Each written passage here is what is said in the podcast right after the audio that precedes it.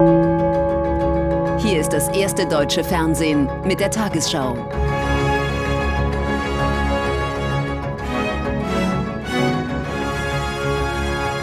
Heute im Studio Julia Niharika-Sen.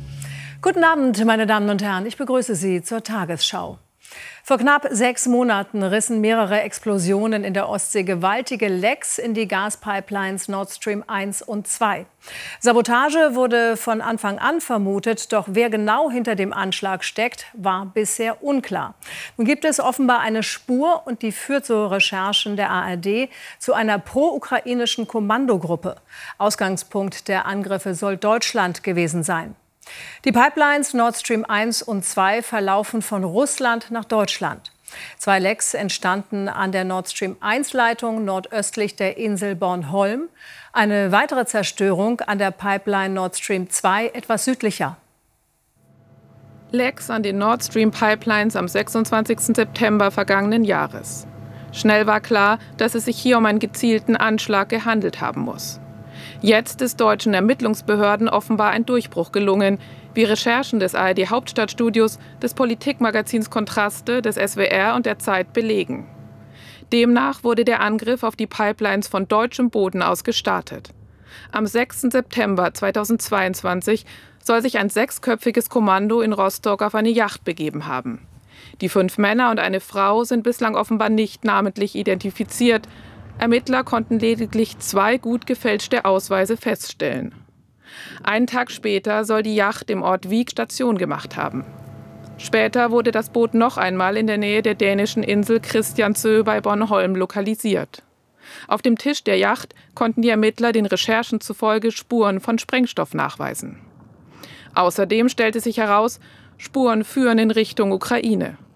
Bereits im Herbst soll ein westlicher Geheimdienst einen Hinweis an europäische Partnerdienste übermittelt haben, wonach ein ukrainisches Kommando für die Zerstörung verantwortlich sei.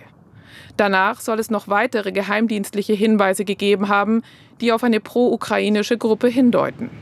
Doch auch wenn Spuren in die Ukraine führen, heißt das nicht, dass die ukrainische Regierung hinter dem Anschlag stecken muss. Denn in internationalen Sicherheitskreisen wird nicht ausgeschlossen, dass es sich auch um eine Operation unter falscher Flagge handeln könne. Das würde bedeuten, es könnten auch bewusst Spuren gelegt worden sein, die auf die Ukraine als Drahtzieher hindeuten sollen. Der Generalbundesanwalt, der die Ermittlungen zu dem möglichen Sabotageangriff leitet, lehnte heute eine Stellungnahme zu den neuen Entwicklungen ab. Die Stadt Bachmut dürfte weiter einer der Brennpunkte des russischen Angriffskriegs in der Ukraine bleiben.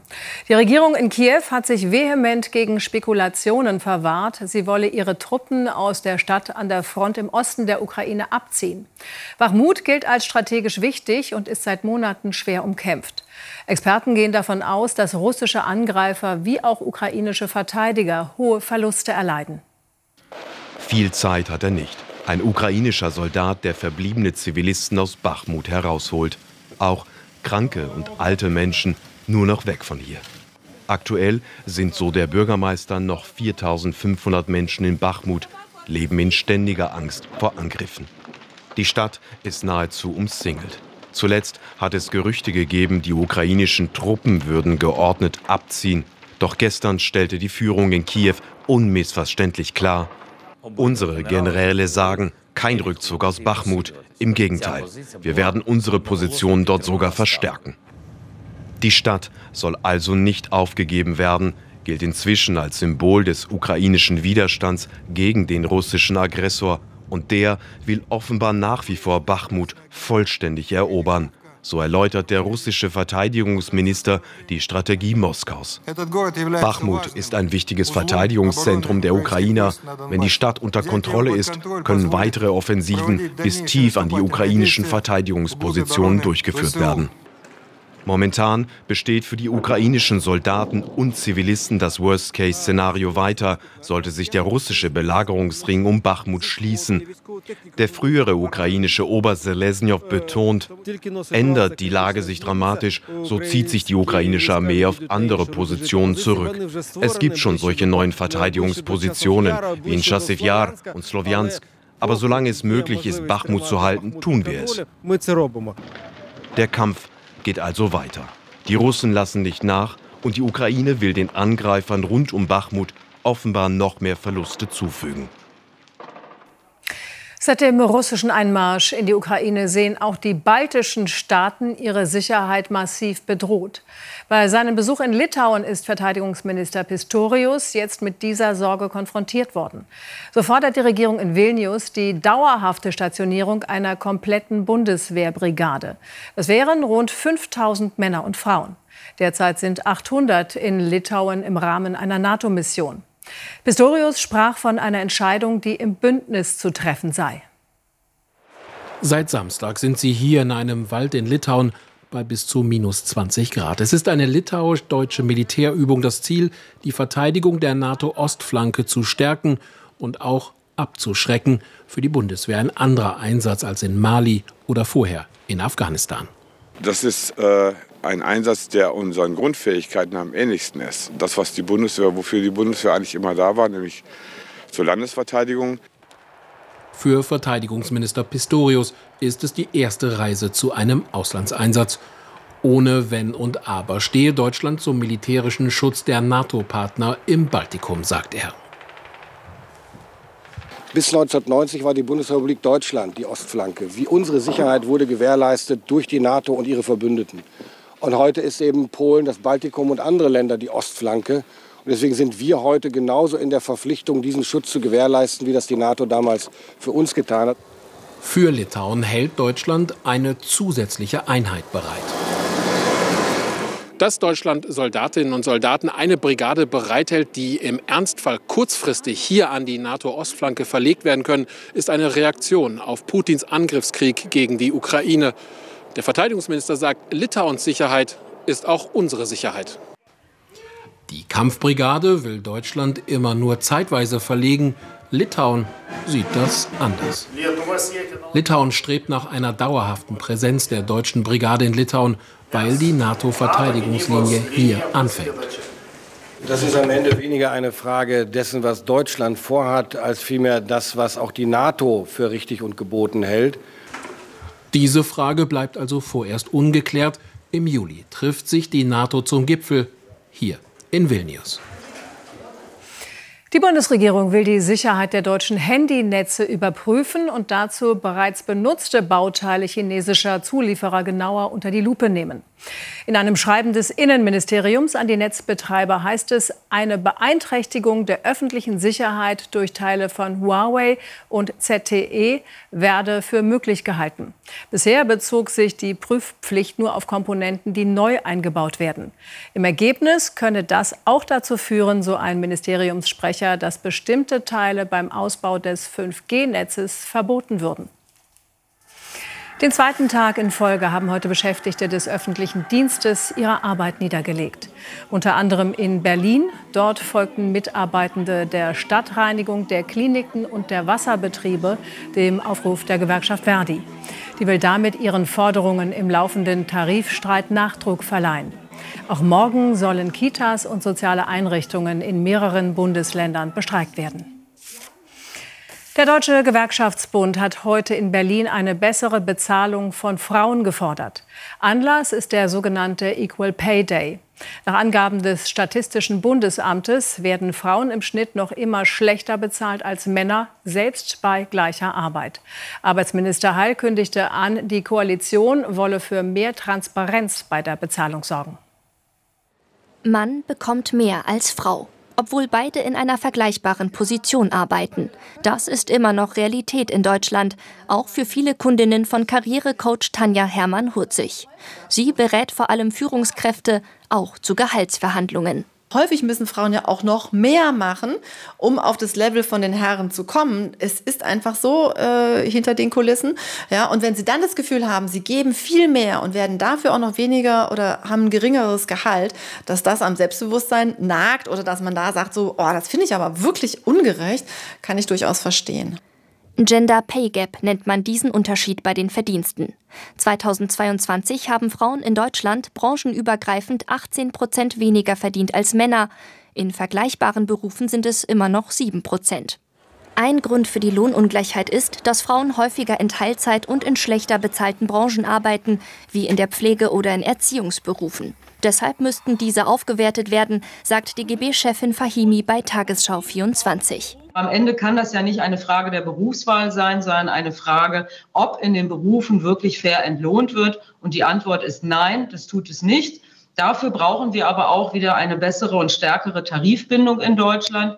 Der DGB fordert außerdem ein Verbandsklagerecht, um stellvertretend für Frauen höhere Löhne erkämpfen zu können. Die Regierung in Großbritannien will das Asylrecht massiv verschärfen und damit die Migration über den Ärmelkanal stoppen. Sie brachte einen entsprechenden Gesetzentwurf ins Unterhaus ein. Er sieht vor, dass illegal eingereiste Menschen keinen Asylantrag mehr stellen dürfen. Stattdessen sollen sie umgehend festgesetzt und dann abgeschoben werden. Vertreter der Opposition und Menschenrechtler kritisierten, Großbritannien verrate seine Verpflichtung im Rahmen der Genfer Flüchtlingskonvention. Trotz eisiger Temperaturen, täglich machen sich Flüchtlinge auch im Winter auf die gefährliche Reise über den Ärmelkanal Richtung Englands Ostküste. Im vergangenen Jahr waren es mehr als 45.000 Menschen aus Albanien, dem Iran oder Syrien, in der Hoffnung, in Großbritannien Asyl zu bekommen. Der konservative Premierminister Sunak will das verhindern, das Migrationsgesetz drastisch verschärfen. Wer illegal hierher kommt, der wird kein Asyl mehr beantragen können. Der kann nicht mehr von unseren Schutzgesetzen profitieren oder falsche Menschenrechtsansprüche geltend machen. Der kann nicht bleiben. Wir werden diejenigen verhaften und dann abschieben. Flüchtlinge sollen künftig für 28 Tage in Abschiebegefängnisse kommen. Ein Plan, den Rechtsexperten für einen möglichen Verstoß gegen Menschenrechte halten. Anschließend sollen sie in ihr Heimatland abgeschoben werden oder, falls dies nicht möglich ist, nach Ruanda. Die britische Regierung zahlt dem afrikanischen Land 150 Millionen Euro für die Aufnahme. Die Unterkünfte sind schon fertig. Verschiedene Gerichte überprüfen allerdings noch die Rechtmäßigkeit. Im britischen Parlament kritisieren Teile der Opposition die Pläne scharf. Wir beschädigen nicht nur das internationale Abkommen zum Schutz von Flüchtlingen, sondern auch unseren Ruf als Land, das Schutz bietet. Die britische Regierung will nach eigenen Worten die Grenzen des internationalen Rechts ausreizen und ihre Pläne schnellstmöglich umsetzen. Neue Proteste gegen die geplante Rentenreform in Frankreich haben das öffentliche Leben nahezu lahmgelegt. Die Gewerkschaften hatten zu Streiks unter anderem bei der Bahn, der Müllabfuhr und in Schulen aufgerufen. Demonstranten blockierten außerdem die Raffinerien, sodass Tankstellen nicht mit Treibstoff beliefert werden konnten. Landesweit gingen mehr als eine Million Menschen auf die Straße. Sie wehren sich unter anderem dagegen, das Renteneintrittsalter von 62 auf 64 Jahre anzuheben. Der Protest geht in eine neue Phase. Mehr Demonstranten, schärfere Aktionen. Die Gewerkschaften wollen die Regierung mit aller Macht zwingen, die unpopuläre Rentenreform zurückzunehmen. Und allein in Paris gingen heute Hunderttausende auf die Straße. Wir werden die Aktionen verschärfen, die müssen der Regierung richtig wehtun. Die einzige Chance, die Regierung aufzuhalten, ist, das Land zum Stillstand zu bringen, und zwar für etliche Tage. Und der Stillstand hat begonnen. Streiks überall im Land, Lkw-Blockaden auf den Autobahnen, massive Ausfälle im Schienenverkehr. Dazu werden alle Raffinerien bestreikt. Bereits jetzt gibt es Benzinengpässe. Und das ist erst der Anfang. Die Streiks sollen in den nächsten Tagen fortgesetzt werden. Die Wut der arbeitenden Bevölkerung ist stark und sie ist heute noch stärker hier auf der Straße. Doch Macron hält bislang eisern an seiner Rentenreform fest, denn auch in Frankreich droht ein Loch in der Rentenkasse. Die Erhöhung des Renteneintrittsalters von 62 auf 64 Jahre gilt daher als nicht verhandelbar. Am Rande der Demonstration kam es in Paris am Nachmittag zu Ausschreitungen zwischen Randalierern und der Polizei. Die Fronten sind verhärtet. Macron braucht für seine umstrittene Rentenreform auch Stimmen aus der Opposition. Bis Ende März soll das Gesetz im Parlament verabschiedet werden. Bekommt die Regierung keine Mehrheit zustande, kann Macron die Rentenreform auch per Verordnung durchsetzen, was die Akzeptanz allerdings kaum erhöhen dürfte.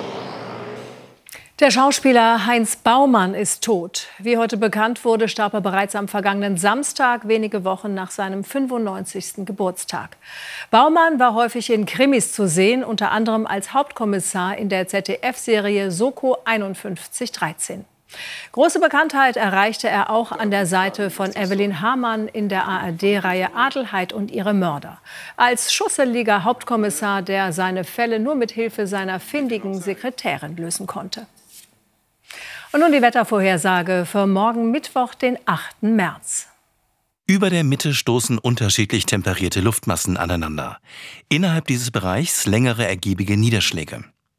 In der Nacht fällt in der Mitte zunehmend Schnee, Vorsicht Glätte, nur an Rhein und Main ist später noch Regen dabei, im Norden einzelne Schneeschauer. Am Tag regnet es von der Mitte südwärts, zum Teil länger, in der Mitte zunächst aber häufig Schnee. Mit Verkehrsstörungen muss gerechnet werden. In der Nacht plus 4 bis minus 4 Grad, am Tag minus 1 Grad im Thüringer Wald und bis 14 Grad in Südbaden. Am Donnerstag im Norden freundlich, in der Mitte Regen und Schneeregen, im Süden lockert es später auf. Am Freitag regnet es verbreitet teilweise kräftig, im Nordosten Schnee, im Südwesten windig. Am Samstag mal Sonne, mal Wolken und nur ein paar Schneeschauer. In den Tagesthemen mit Karin Mioska um 22.15 Uhr schauen wir auf die neuen Enthüllungen zu den Anschlägen auf die Nord Stream Pipelines und die möglichen politischen Konsequenzen.